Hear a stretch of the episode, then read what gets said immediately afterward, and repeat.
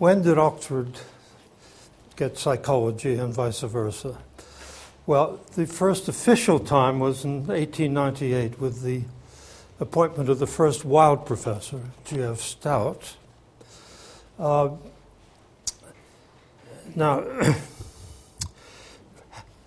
if you try to read Stout before anything he wrote before he came to Oxford, it's clear that this was a move by the philosophers to get psychology in through the back door. Uh, Stout on Herbart, Johannes Herbart in Germany, is almost unintelligible. However, when he came to Oxford, he actually wrote, wrote a book called Manual of Psychology, and in it, it's full of interesting work on after images, color vision. He obviously was a very devoted scholar and devoted to the, to the subject. Whether Henry Wilde himself would have approved is, is another question. Henry Wilde was the one who established the readership, and the university accepted it, notwithstanding the conditions that he laid down. There were two conditions. The reader shall from time to time lecture on the illusions and delusions which are incident to the human mind.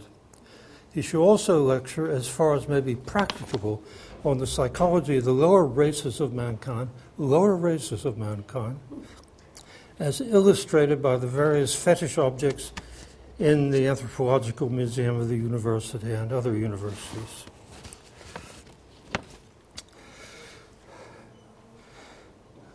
now, one of the reasons that Wilde might have been unhappy about Stout's uh, appointment, uh, and he became successively unhappy about other appointments as well, was that Cambridge had established an appointment, a lectureship in psychology.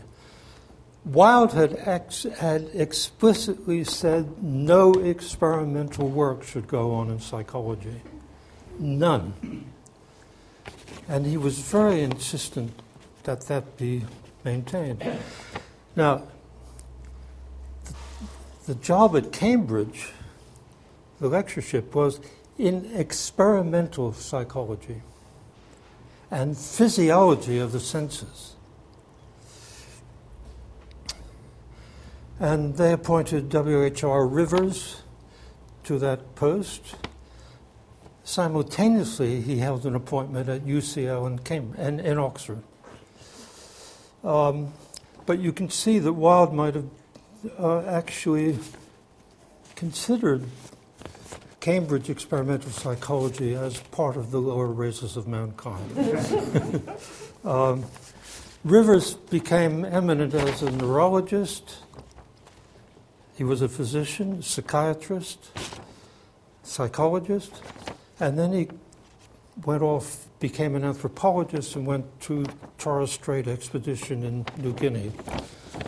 He took McDougall with him. McDougall then became the second Wilde reader. Wilde was still alive, and McDougall was an inveterate experimenter. And we have some of his equipment, some, some of the uh, examples of the dotting experiment uh, of McDougall used to study fatigue and attention and so forth. He did a lot of work. He wrote several textbooks. He was probably of one of the six most influential psychologists in the world at the time. Nevertheless, Wilde tried to get him sacked because he was an experimenter. And you can see the interesting correspondence between the Vice Chancellor and Wilde, which Karine has put in the display cabinet there. Um, the university didn't sack McDougall, but uh, it didn't treat McDougall all that well in other respects. He had no room, he had no college connection, he borrowed space from physiology, but put his own nameplate up on the door Department of Psychophysics, I think he called it. Then he went off and did quite important work on selection during the First World War, returned to Oxford. The physiologists wouldn't give him his space back. So he left Oxford to, in a very disgruntled state. Uh, great loss to Oxford, one might say in retrospect. Um, he wasn't very happy at Harvard either, which is where he went. And he only stayed there a year. He was unhappy with Harvard's plumbing system. and then he went to what in America is called Duke University, which here is called Duke University. Uh, and then he became interested in, psycho, in parapsychology. Um, so I say he was. Uh, Stout was followed by McDougall, who in turn was followed by William Brown.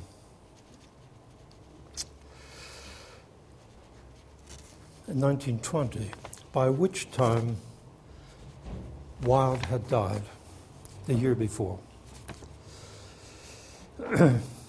now, Brown himself was interested in clinical psychology, uh, and it turned out to have very great benefit to, Oxford in, in, an indirect way.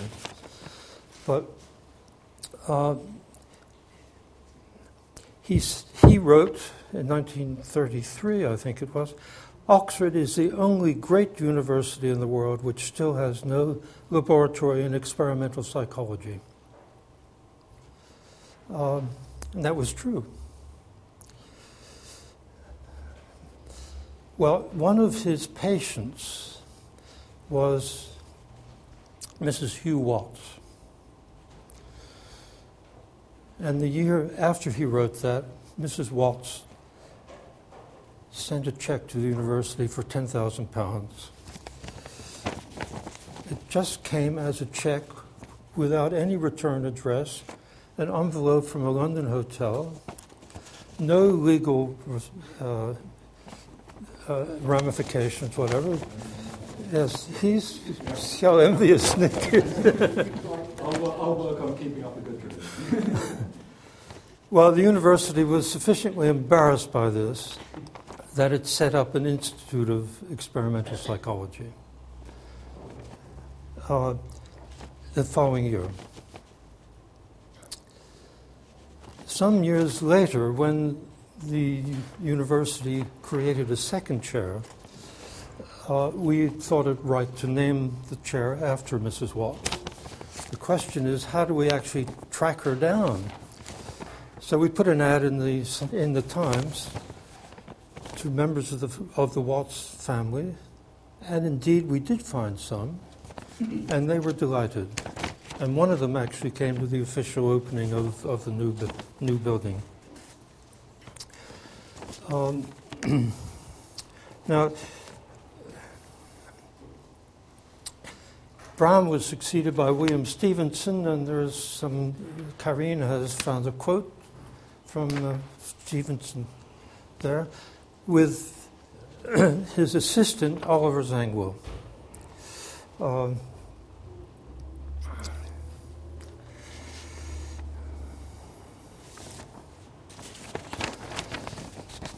well, that's. Uh, it still remained the case as Brown had written, that Oxford had no experimental psychology. Uh, it didn't have a school of psychology either. but there were a series of very contentious debates in congregation, which eventually led to the establishment of PPP. That's psychology with one of the other two P's heaven forbid if both bees could get in, one or the other. Uh, still, it was something. Uh, now, it's often said that Gilbert Ryle, who wrote a book which was influential at the time, concept of mind, was as a very ardent opposer of PPP. All I can say is that I got to know Ryle reasonably well when I joined, when I came to Oxford, and he was an enthusiastic supporter of psychology. And he used to come uh, to the institute, as it was, to attend seminars and uh, practical classes and so forth.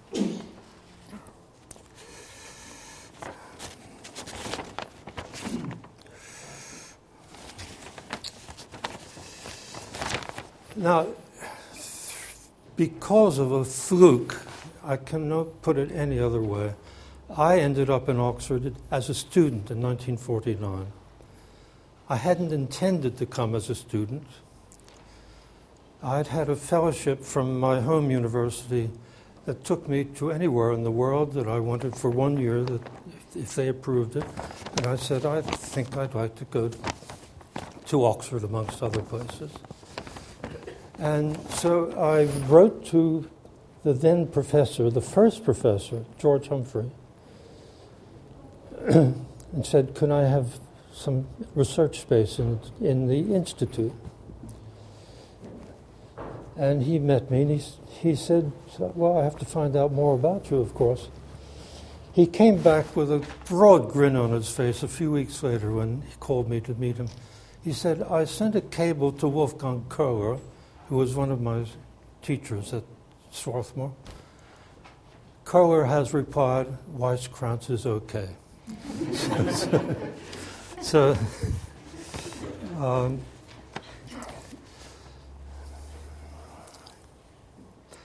it still remained the case even after PPP, and now I'm quoting Brown again in any university of the world except Oxford, psychology may be taken as a separate subject and examinations are set in that subject. Well, I came to Oxford in 1967. I had asked for any background on this subject. The registrar sent me a mountain of material that had been debated for some years in the subfaculty. So we pursued it and it was a tough job. We had 13 committees, one for each paper, and a coordinating committee. Uh, it took a few years.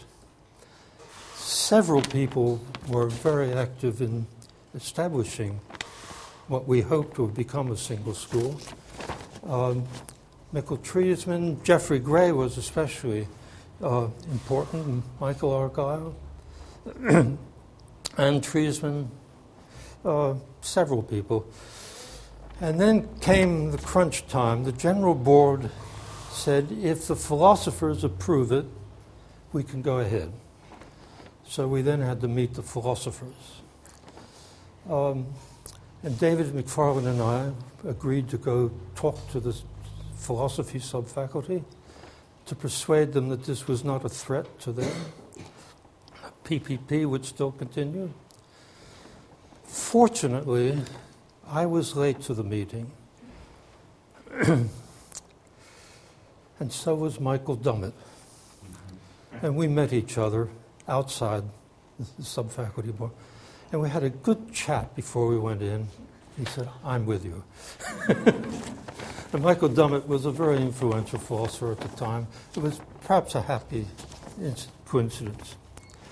Uh, so finally, in 1969, a single honor school was established, and it was inaugurated in 1970.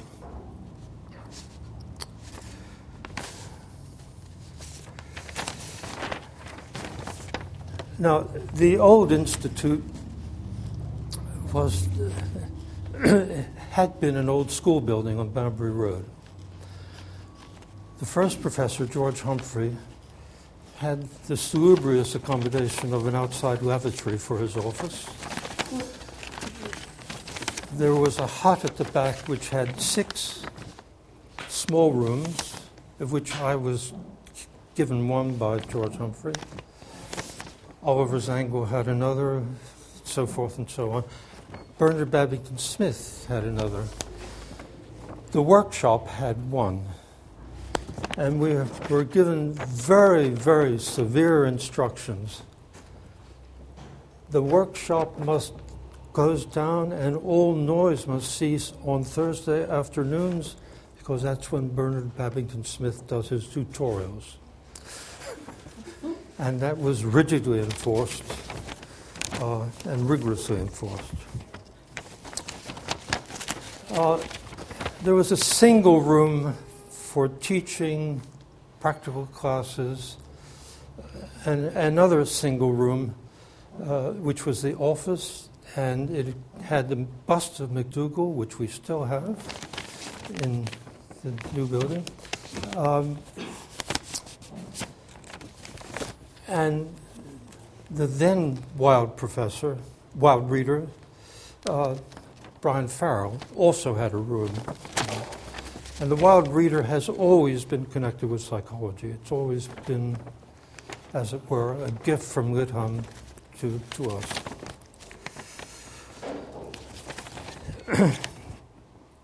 anyway, in the mid 1950s, there was a move to another building, 1 South Parks Road, a nice large Victorian building uh, with some huts out at the back and so forth and so on. Uh, this was this was before the age of, should we say, enthusiastic health and safety. Because I was stationed on the top floor. The only way you could reach my office was through a narrow staircase. And I started to wonder what would happen if there were a fire. And next door to me was Judith Shingler, who, the secretary, she always came in with three dogs. Uh, so I got in touch with the surveyor. Is there some way in which we can arrange a fire escape? And to my delight, they came, they attached a rope from my window, which I climbed down. and I wondered about Judith and her three dogs escaping that way.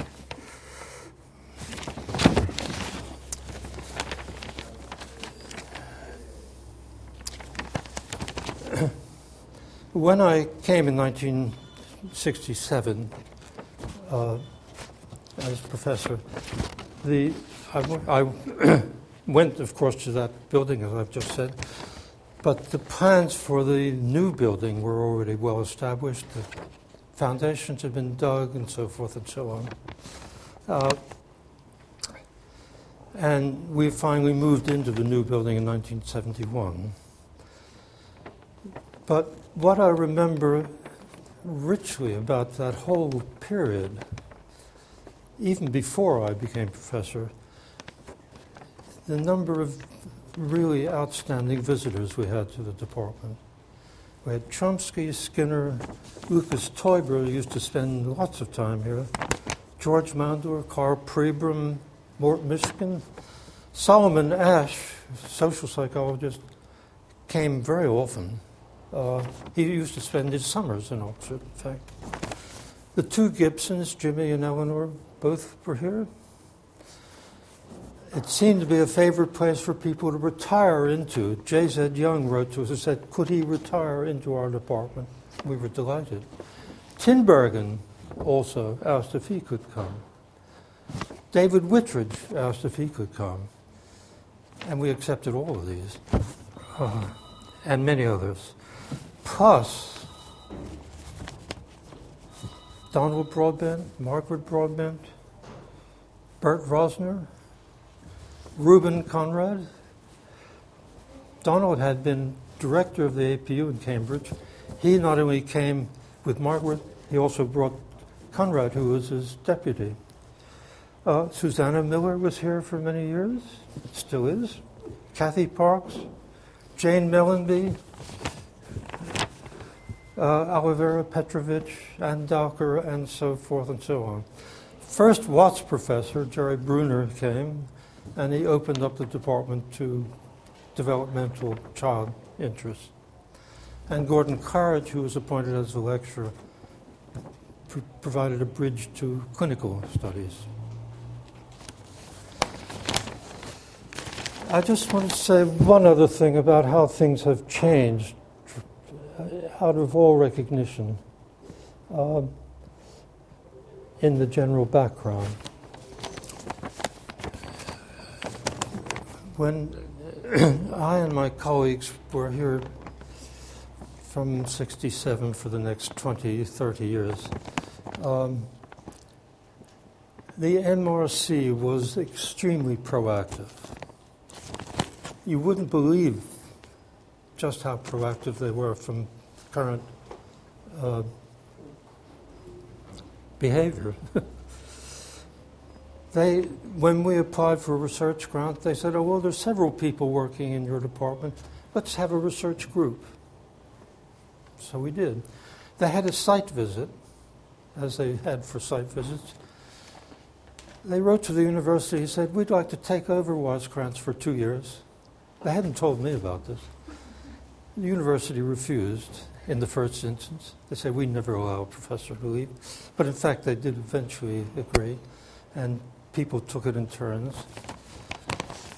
Much more important, the MRC established interdisciplinary research groups, not only for psychology, but for anatomy, physiology, different people working together in what you might call neuroscience interest. we applied, and we got one. Uh, we had to discuss it with heads of physiology, pharmacology, anatomy, neurology, so forth. We, we got one in 1950, 2.1 million pounds for over seven years, and Alan Cowey chaired that. And then later, the McDonnell Foundation became interested in very similar things. Now, the MRC today, just you could not imagine them doing anything like that. And it was very important for the history of psychology that they had that particular attitude. Now, I just want to finish on uh, what I think might be a morality tale. Um, when I was uh, interested, when I had considered coming to Oxford, I wasn't sure whether I wanted to come as professor. Uh, Magdalen offered hospitality to me. He said, Well, do come over. We'll, you use the guest room. We will show, well, you, you can have a look around, get some sense of what it's like, and I'm, I'm you can see what college it is you'll be attached to. And so I accepted. The vice president showed me around. It was Brian Lloyd, in fact, a physiologist. And he then pointed out to me as he showed me the various sites in Magdalen, this is where breakfast takes place. It was in the senior common room. So I duly remembered that, and I had the night in the guest room. I came the following morning to breakfast, and I saw around the circular table in the center of the room, which is still there, incidentally, a wall of newspapers.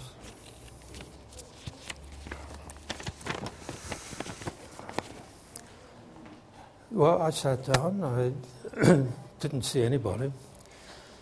I took my plate, put cereal in it, and I was about to put what I thought was sugar into my cereal, and from behind the newspaper, a voice said, That's salt, you know. now, that's a morality tale because salt is spicy, especially if there's an open wound. It's nutritious but not sweet. uh, but it also describes those of your colleagues who are salt of the earth, of which there are many. And I think, and it also means that you're being observed more or less continuously. And I think that's the story of Oxford from 19, 1898. I think that's the salt that's been there right from the beginning. Right? Thanks.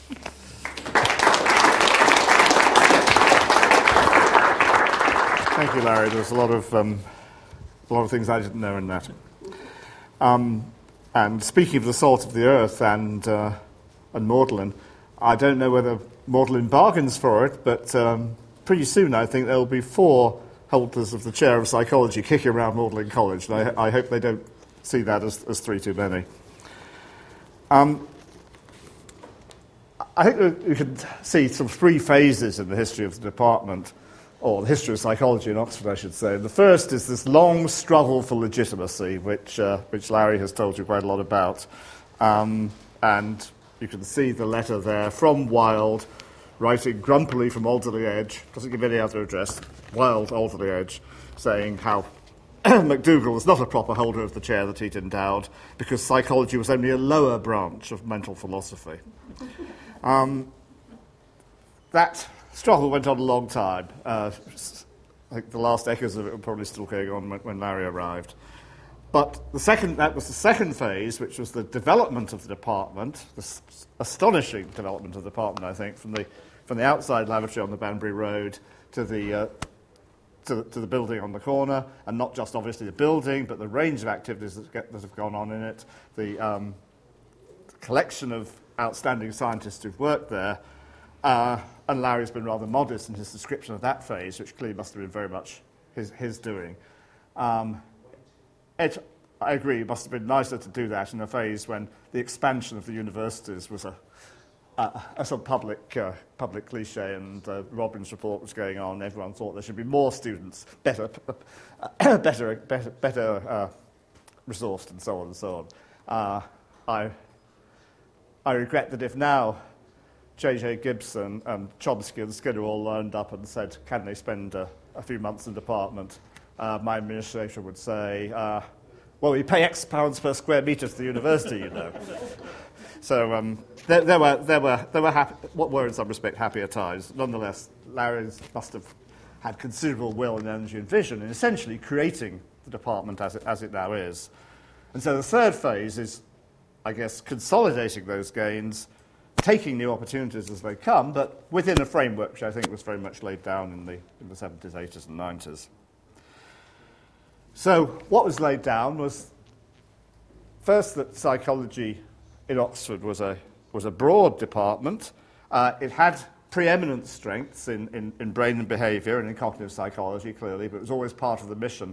It wasn't uh, what sometimes a bit unfortunately called hard science psychology in that respect.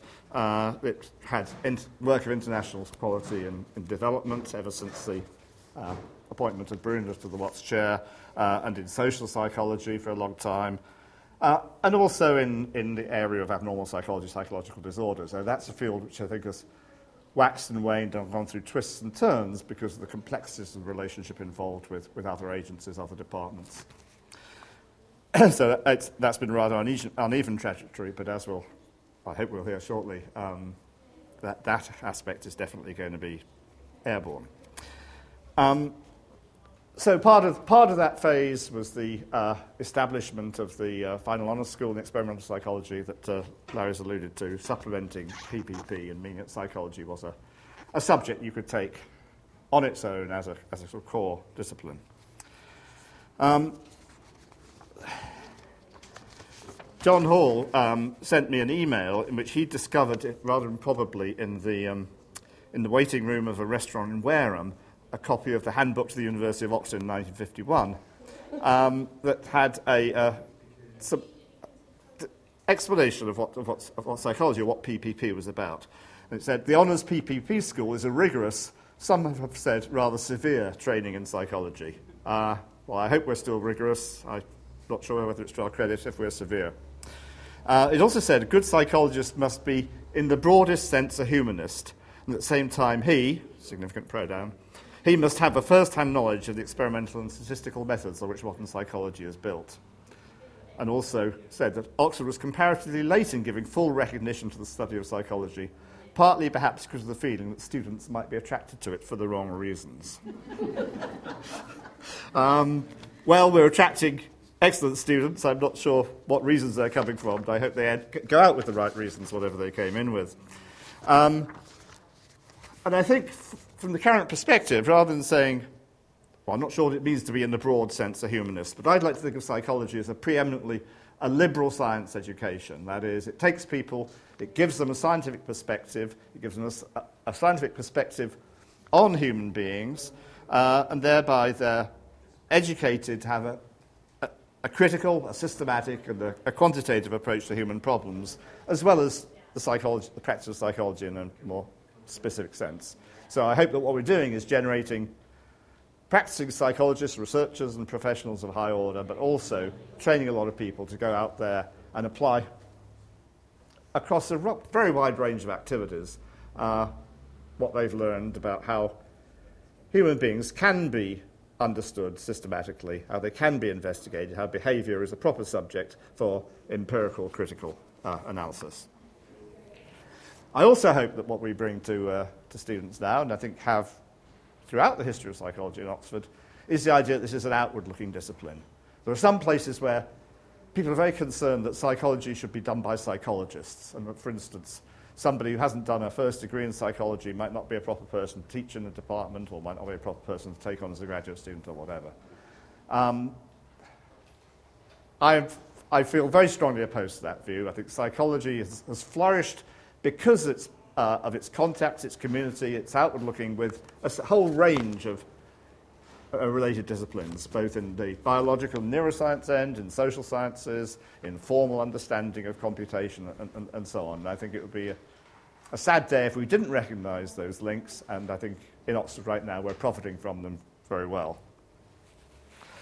So, we're attempting to sustain the vision of the subject, the vision of the department, the vision of education, which, which Larry started by laying down in the, um, in, in, in the late 60s and early 70s. But obviously, things change. We don't can't simply freeze what we do in a, in a past era. And so I want to say a few words about what's happened, as it were, on, on my watch in the last 10 years. Uh, what's, uh, how, how, how's psychology changed? How has it taken forward um, its, its mission? Well, two things actually. When I arrived in 2001, two things were already happening that I had had no input into, but hadn't yet actually fully taken place. One was that there was a quite radical restructuring of the final honours school, uh, involving a division into a part one uh, second year exam and a part two third year exam, uh, which allowed a, to ensure that there was a core coverage of all the main areas of psychology, but then a an opportunity, I think almost uniquely good opportunity for students to really pursue particular interests and get in, in depth into particular areas uh, in the system of research projects and advanced options. In fact, we're, we're right now achieving what I hope is a, a, a, victory in discussions with the Graduate Studies Committee because we have a, and we've had a few years an MSc in psychological research, and the students on that MSc are uh, complained that many of the courses they were being taught weren't actually as advanced as the ones we were giving to our undergraduates. And um, we're now in the process of changing the, changing the structure of that MSc so that an enhanced version of those advanced undergraduate options can serve as part of the MSc curriculum. Uh, anyway, um, that restructuring was to, uh, in large part, the work of, of Brian Rogers, who's uh, sitting over there now as a, as a proctor, uh, who devised a, an, an elegant structure, sometimes a rather sometimes a structure I think which nobody else understood but him, uh, but an elegant structure which allowed various combinations of taking three, four, or five papers in psychology if you're a PPP, doing PPP, and meeting the requirements of the British Psychological Society, and, and, and so on. The other important thing that happened in 2001 is that this uh, university went divisional. Uh, frankly, I have no idea how it worked before, um, uh, or how it could have worked under the way it's supposed to have worked before, but maybe people will tell me that worked very well. Anyway, it went divisional. Somebody somewhere must have decided, had to discuss what, um, what division of psychology you would go into. Uh, but that decision had been made, and it, when I arrived, it was made that psychology should be, should be part of the medical science division. And I think all experience since suggests that was absolutely the right thing to do not least because the other division it might have joined has simply dissolved. Um, so, uh, within that division, we're to some extent a, an outlier. Uh, we don't have lots of uh, wet labs full of chromatography and uh, protein sequencing machines, unlike most other departments. We don't have a, a major role in, in teaching medical students, although thanks to Jan, we, have, we do uh, contribute to their education. Um, and we're relatively, relatively small compared with the sort of some of the mammoth clinical research operations that take place up the hill. Uh, nonetheless, despite being in some respects a bit of an outlier, uh, we've been very much at home in the division. The officials and uh, other members of the division have been uh, very supportive of our activities, and both practically and, uh, and intellectually. And we've built a, a wide network of, of connections with other uh, departments in the division, uh, physiology or DPAG as it now is, pharmacology, psych- psychiatry, neurology, as well as sustaining all our links uh, with, with social sciences, with linguistics, uh, and with the other philosophy, other subjects in the humanities and social sciences that are relevant to psychology. Uh, so I think the division has been quite forward-looking in, in pulling together a, a, a, a, strategic approach to neuroscience that uh, went beyond the departmental divisions, in which we've played an important role. And two particular elements of that I'd like to, to highlight. One is that the, uh, Oxford is the home of certainly one of the two leading centres for functional brain imaging in the UK. Um, and that was a, this is, this is FMRIB, which is housed up at clinical neurology. But Alan Cowey in the psychology department was one of the people who was instrumental in getting it going, getting it funded, and getting it set up. And there are many members of psychology who have very active research programs uh, using that facility. We're, we're, very closely integrated with it. Uh, Matthew Rushworth, in particular, and Heidi Johansen Berg together have uh, used not only functional but structural methods of MRI to, to great effect in understanding the organization of the brain. Uh, Kate Watkins, a more recent recruit, uh, also has a, a major foot in, in, in, that in, that institution and spends a lot of time um, using, again, both functional and structural methods to understand some of the developmental issues around, uh, around language. Uh, more recently than that, uh, another facility has been set up, uh, and that's the MEG, magnetoencephalography system, which is housed up at psychiatry. And that has some, some slightly checkered origins, which pro- is probably not too tactful to discuss in a public meeting. Uh, but in the last year, uh, the head of psychiatry looked for somebody who could, ta- who could take it on and transform that facility into one that could uh, provide state of the art, uh, rigorous research in MEG open to the, uh, to, the, to the division as a whole. Kia Nobre in our department has taken on that job, uh, and for everything I hear, it's, it's going very, very successfully, and it's both integrated with the brain imaging at FMRIB, but also using some of the same approach, analytical approaches and so on. So these are, cross, these are cross-divisional neuroscience facilities which psychology is deeply embedded in to the benefit, I think, of all concerned. Um, we've also got many continuing collaborations with the psychiatry department. Uh, quite a lot of people have gone to and fro in the course of the time I'm here. Um, for instance, Catherine Harmer, who came to a lectureship in our department, went up to a further post there. Mark Williams holds a Wellcome Trust Senior, uh, sorry, Principal Research Fellowship jointly between the two institutions. Uh, I think that's a, a, a, a, flourishing and healthy relationship.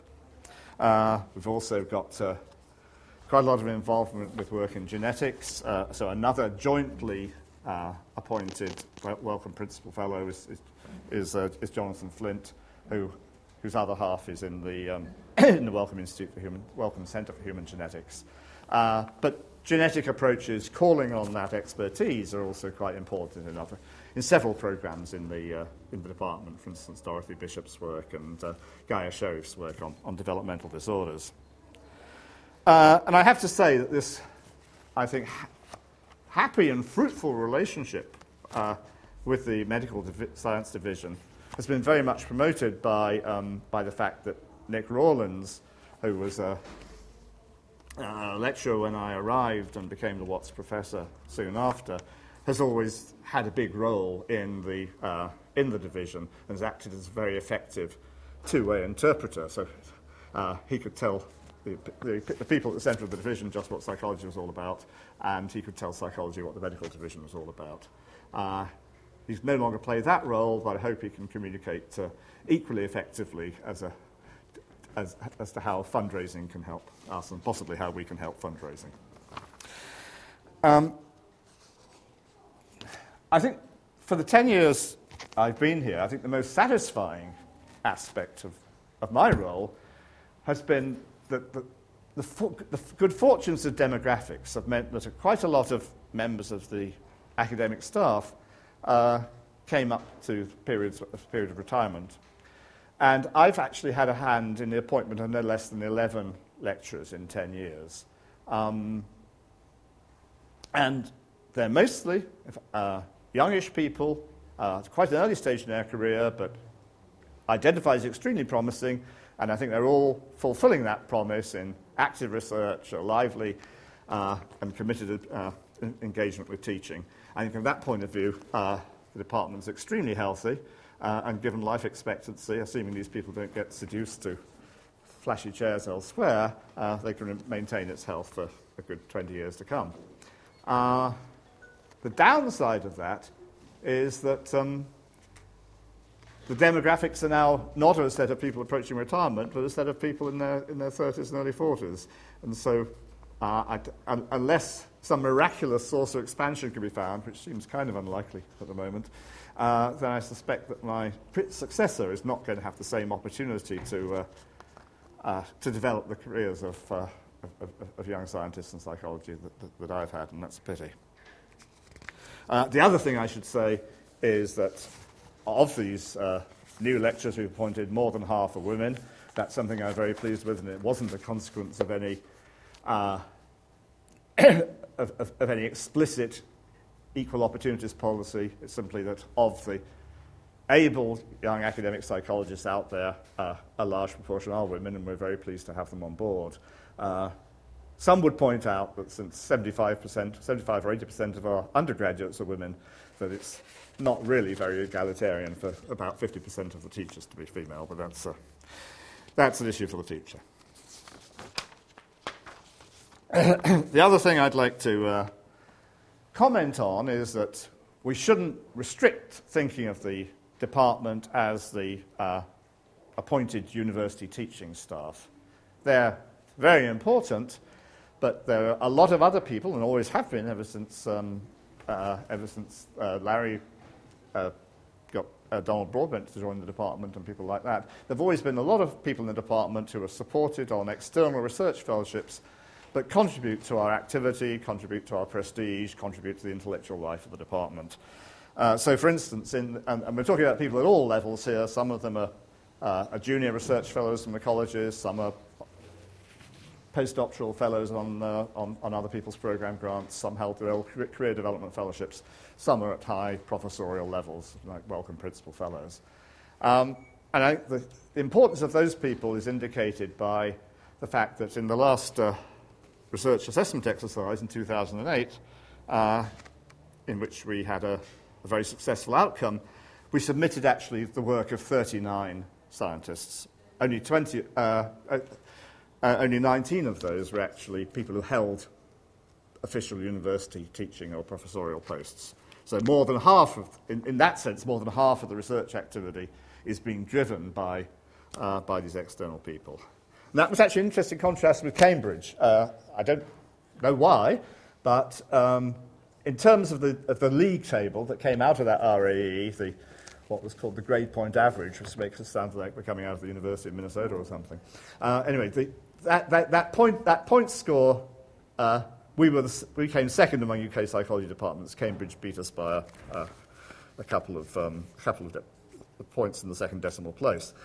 Um, but Cambridge's submission seemed to consist of, it was only about half the size of ours. It was, it was only just over 20 people. So, and, and the, the actual academic size, the staff of the two departments is much the same size. So we're clearly attracting and using those externally supported research fellows more effectively, and uh, they're very valuable to us.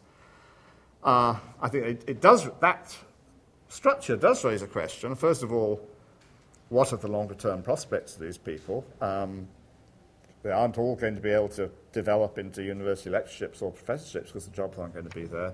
Some of them will continue to get support from the Wellcome Trust and so on, but others won't. Um, so there are question marks over the future. And I think it's also a question mark for Oxford. These people, not only in this department, not only in our department, in many departments, are a key part of the key part of what goes on in the University of Oxford, and they don't necessarily have a well-recognised place and way they can fit into collegiate life and so on. And I think Oxford, as an institution, has got to think harder about that. Okay, well, that's really about, uh, about structures and, uh, and people. Maybe I should say a little bit about what kind of uh, research uh, is currently going on in the department. First of all, the, the area that was sort of laid down in the, in the 70s by Larry and Alan Carrier and others of behavioral and cognitive neuroscience is clearly a, a primary area of strength, although there's maybe some, some shift of emphasis. So perhaps the, the work that's going on on brain function is less concerned with early sensory processing than it was uh, 20 or 30 years ago. Uh, and we've now got very active programs looking at control processes, decision processes, uh, the focusing and switching and control of attention, uh, the basis of memory, and the uh, molecular and cellular mechanisms that underpin that. Uh, I think an- another feature of, of that area is to say that something which I think we're particularly well set up for and we exploit well is the unification of human research on normal, uh, typically the typical human beings, of neuropsychology of, in relation to people with uh, brain disorders, uh, primate models and rodent models. It's fairly unusual, I think, to have people working in more than one of those areas, and some, some, some, of, the, some of the people in our department have actually got a foot in, in not just two, but three or, three or four of them. And I think that really maintains the focus on what can these different approaches tell us about the way the, the human mind and the human brain work. Uh, something that's rather newer than that uh, is to, is to uh, take this approach of unifying our understanding of the brain, understanding of, uh, of, of uh, mental processing and, uh, and behavior, but to do it in the context of human development. Developmental cognitive neuroscience has become a, a buzzword, and it's, some, it's something which we've developed strongly over the last 10 years, I think. So we've now got, uh, when Jan and I came here, we brought it in the context of, of, of, of developmental vision research. Uh, Dorothy Bishop was already here working on it in the context of, of language disorders. Uh, Gaia Scerif uh, has, has, has, come and is also interested in developmental disorders, uh, but from a, with a strongly um, brain based perspective. And we've also got a, a strong intersection of the understanding of development uh, with the um, processing of language. So uh, Kim Plunkett has been working for quite a long time, both on, from the theoretical modeling and um, experimental study of babies' understanding of, of, of spoken language. Uh, Dorothy Bishop, I've mentioned, as having a, a major program on, uh, on disorders of language development. Uh, Kate Watkins, uh, I've already mentioned, and we've got um, Kate Nation also working, at, work, working on development of reading. So there's a real, there's a real, there's a real nucleus here uh, unifying the understanding of development, the understanding of the brain, the understanding of language. Uh, and th- throughout, the, throughout the recent history of the department, um, empirical social psychology has been an, an important ingredient. Uh, I think it's very good that that area sits close to individual cognition and um, and development and, um, uh, and psychological disorders. Um, there's many potential cross, cross, cross, cross-cutting themes there that uh, don't work if social psychology, as it were, is seen as something very much sitting on its own. Uh, and of course, we've got uh, two staff members working there, including Miles Hewstone's major program on uh, how, what, how people behave as members of groups, how they affiliate to groups, how they regard other groups, which is applied in areas like Northern Ireland and uh, many other trouble spots around the world. So those are the emphases. That's what's going on at the moment. Um, what's going to happen in the next few years? Well, there are one or two things I'd like to highlight. Uh, one is that um, we're going to have some significant changes in, our, in, our, in the way our teaching program is organised uh, because PPP is actually no more. Uh, now, when, uh, by the way, quite a lot of what I'm saying uh, was in the article I, the Oxford magazine kindly published to accompany this, um, this event. And Tim Horder, who's the editor, wrote to me and said, Oh, maybe you can tell us why PPP's been abolished, making it sound like it was some very retrograde move. Uh, well, several answers to that. First of all, PPP is dead, long live PP, which is psychology and philosophy. That linkage will continue, and in fact, it's going to be developed in a way I'll mention in a moment. But actually, what was PPP is also being reborn as part of a, a new honour school uh, in biomedical sciences, which I think is a, a, significant revival of the old structure of physiological sciences, which was have, having a number of uh, a number of re- for a number of reasons wasn't, I think, uh, giving a, an education that uh, was in, in line with the strength of biological sciences in, in, in South Parks Road. Um, so this new course, which is going to take its first students um, in, the, in the autumn, uh, will have a psychology as a major partner in it.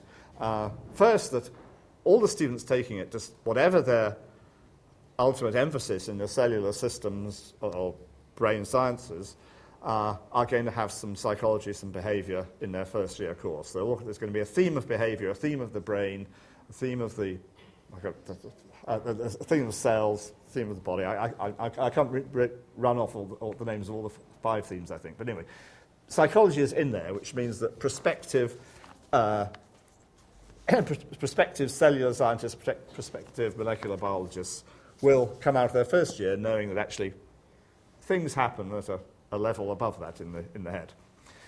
Um, secondly, the, in the second and third years, there'll be the option of, uh, of taking particular streams, and in fact, the, the stream of that is most explicitly organized is a neuroscience stream, which is very close to a, uh, a reconstruction of the psychology physiology combination, where psychology will have a, a, a close to a 50 50 partnership in, in training this group of, of, of biological scientists. So I think um, PPP is not dead. PPP is, uh, is, is, is, alive and well in two slightly different guises, one of which I think is going to be a very exciting development and which I hope the psychology department will sustain its sense of ownership towards. Um, I should mention, I'm not sure I should, should, should, be mentioning this, but something, something I heard at a meeting actually yesterday is that there is um, a risk, I don't say a risk, there's a possibility that the government will substantially cut the number of places for medical students in this and other universities. And, and Oxford's tentative plan, if that happens, is not to cut student numbers, but to replace medical students with biomedical sciences students.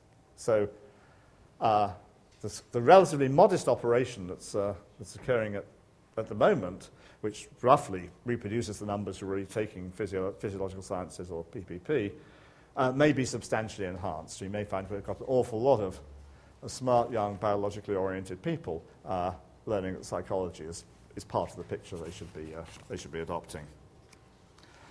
Um, the, other the other thing I would just like to mention with respect to PPP is that um, plans are well underway for a new combination, PPL, which is psychology, philosophy, and linguistics.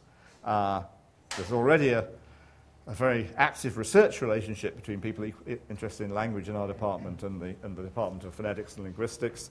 Uh, and this will actually create an explicit educational pairing of which is rather close to what in the past has been called cognitive science, and we're looking forward to that. We don't, we don't imagine it will attract huge numbers of students, but we do imagine the ones who want to come to do it will be ones who are, are really oriented to and can benefit from sort of looking at um, cognitive processing both from, from a, a formal route in linguistics than from an experimental route in, in, in psychology.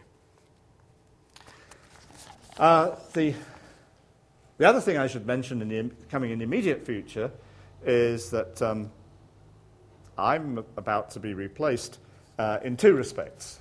Uh, I've been the, holder of the chair of psychology, and I've been the head of department of experimental psychology.